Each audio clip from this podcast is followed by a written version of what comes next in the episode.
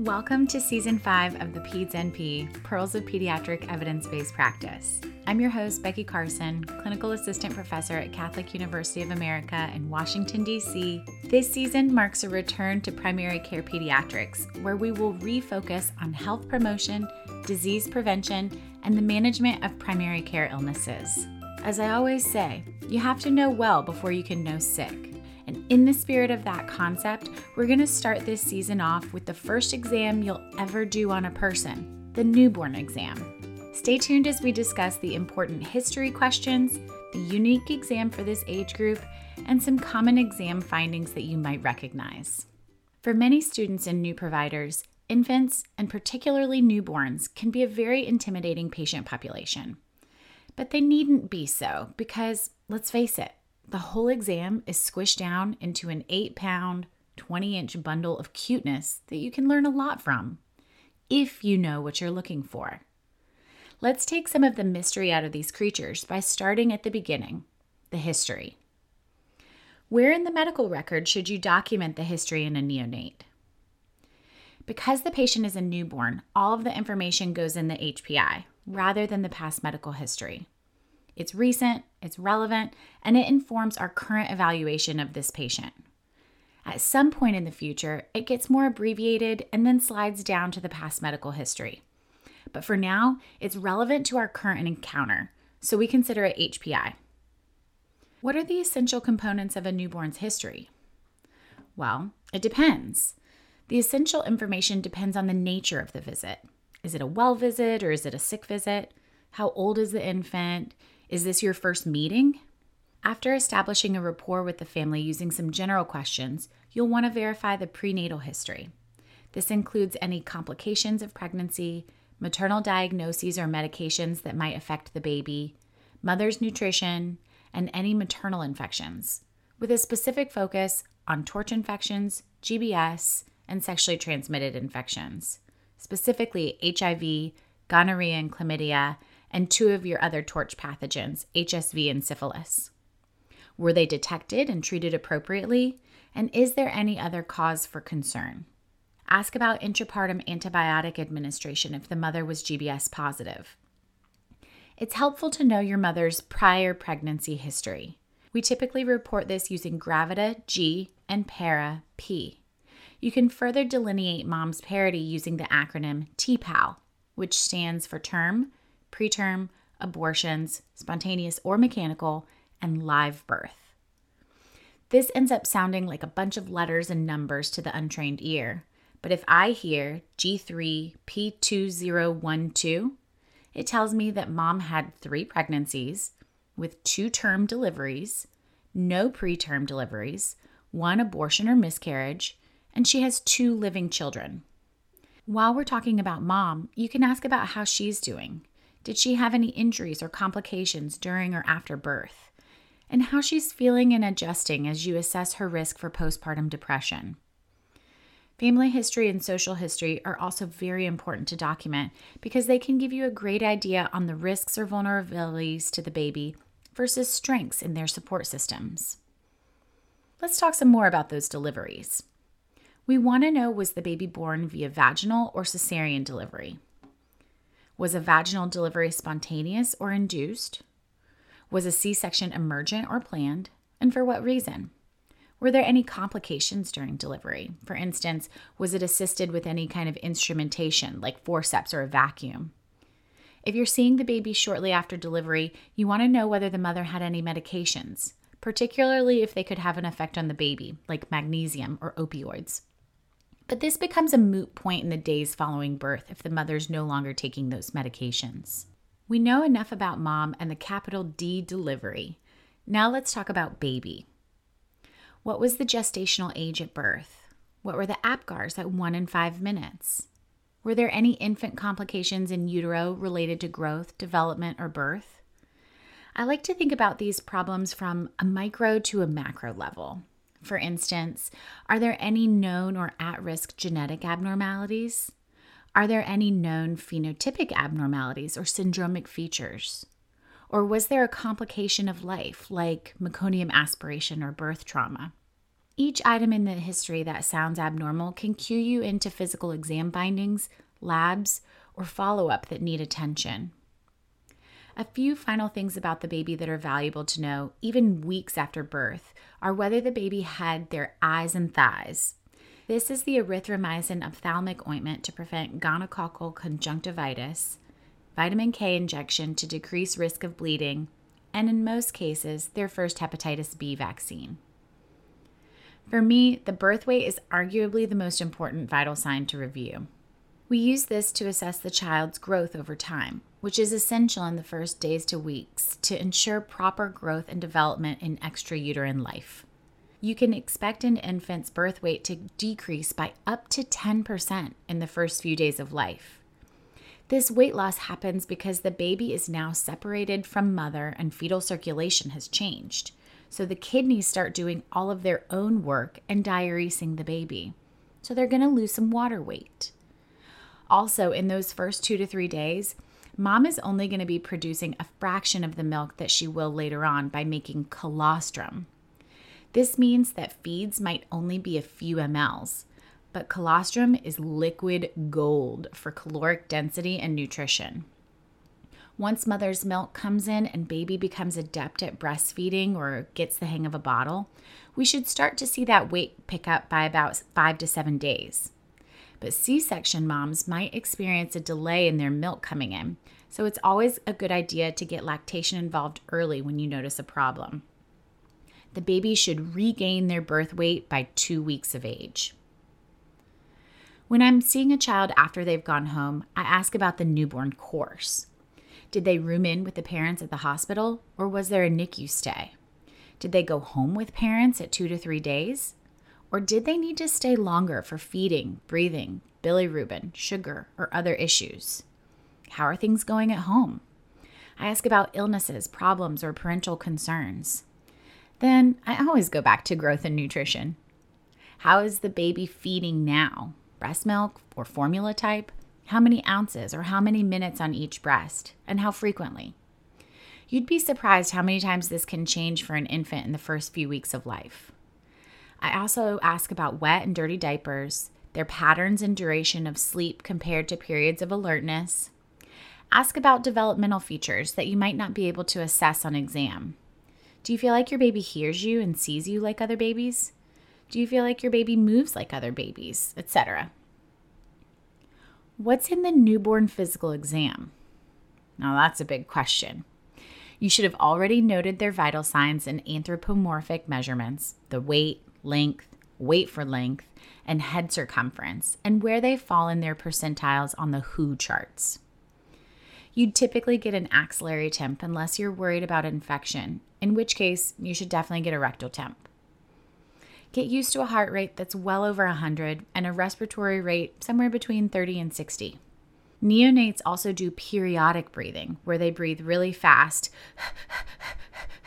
for a few seconds and then pause which is concerning for some parents, but it's totally normal. In a routine newborn exam, you typically won't have a blood pressure unless you're worried about a congenital heart defect.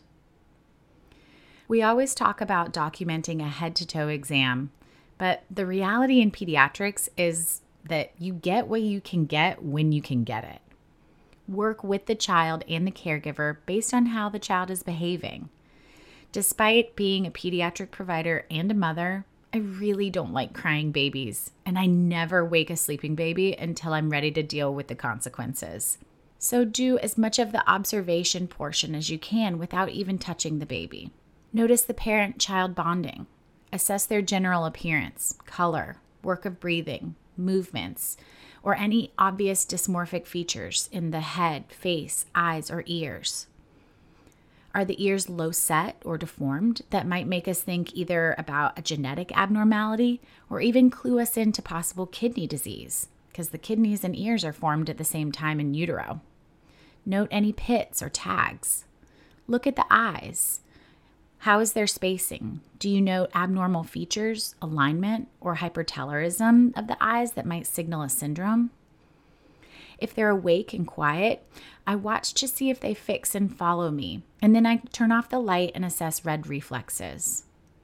The corneal light reflex is less important here because they can have esotropia or exotropia and be a little bit cross eyed occasionally for the first few months of life, which is normal.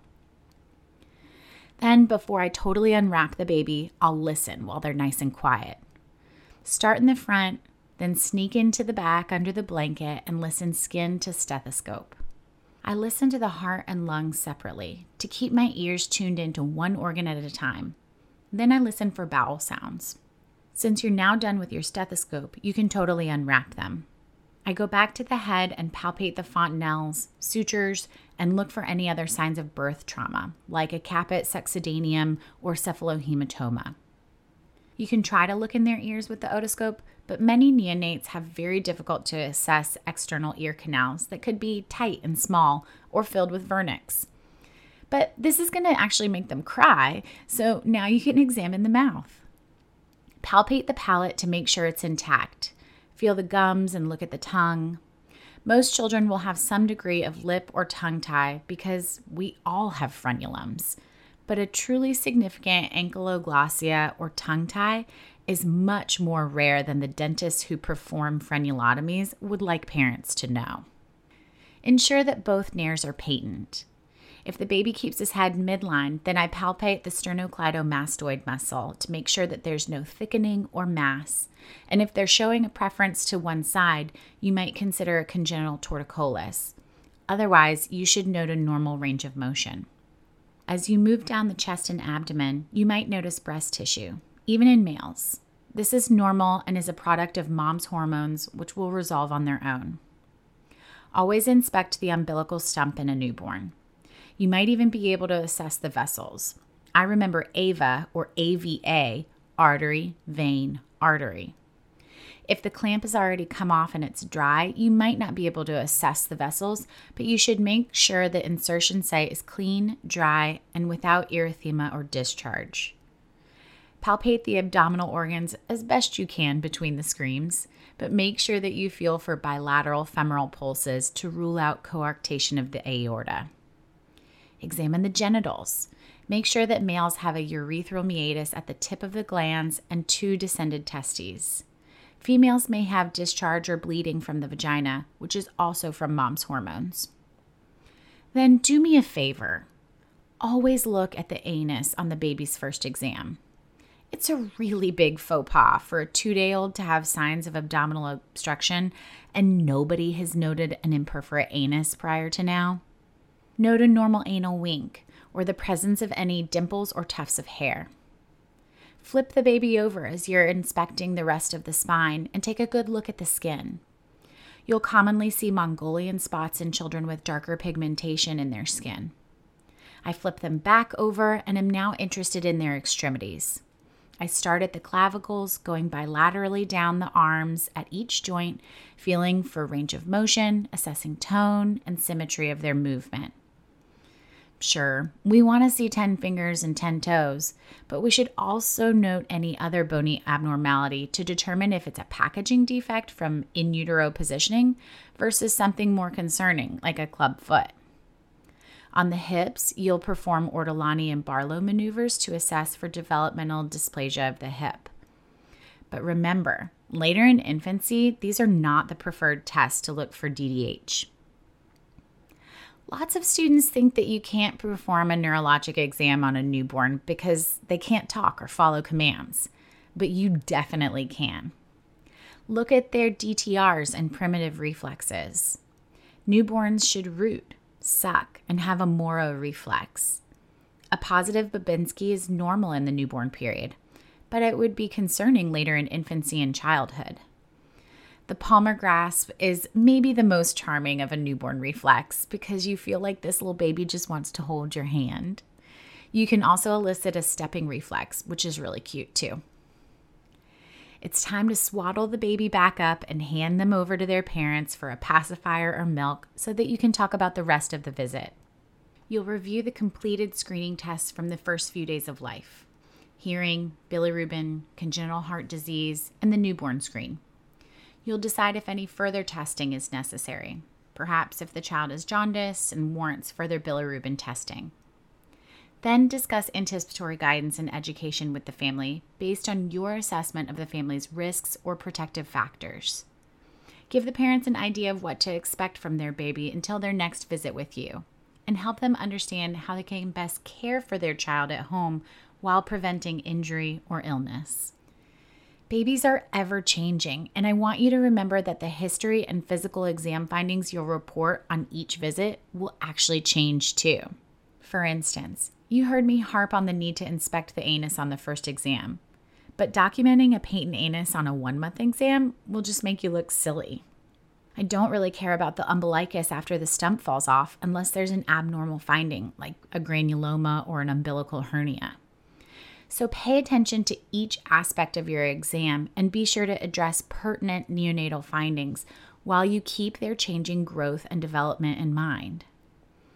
That ever changing physiology means that you also need to know when certain findings are pertinent or normal.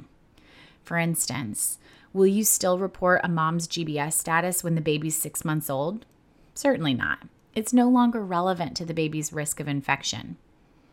And you should know that the posterior fontanelle closes at one to two months of age. So, an open one after that time is actually an abnormal finding. Remember that we only care about exam findings that are unique to children. I can promise you that I have never listened for a carotid bruit and certainly never percussed diaphragmatic excursion. So, documenting these findings would worry me that you really don't understand the normal pediatric exam. There's a lot to remember on a newborn exam, but the good news is that every parent is thrilled to talk about their baby and answer your questions. Plus, babies are so compact that you can go top to bottom more than once in a relatively short period of time. It's important to familiarize yourself with common normal and abnormal findings beyond our discussion today. And rest assured that the more babies you assess, the more comfortable you'll be with this population and the exam always remember pediatric patients are not just small adults. I hope that you'll like, comment, and subscribe to the PEDS NP, where we focus on the practical application of evidence based practice. There is no financial support or conflict of interest in this or any episode of the PEDS NP. You can see show notes and references at www.thepedsnp.com. Remember that this isn't just a podcast. You're learning for the babies. I'm Becky Carson. Take care.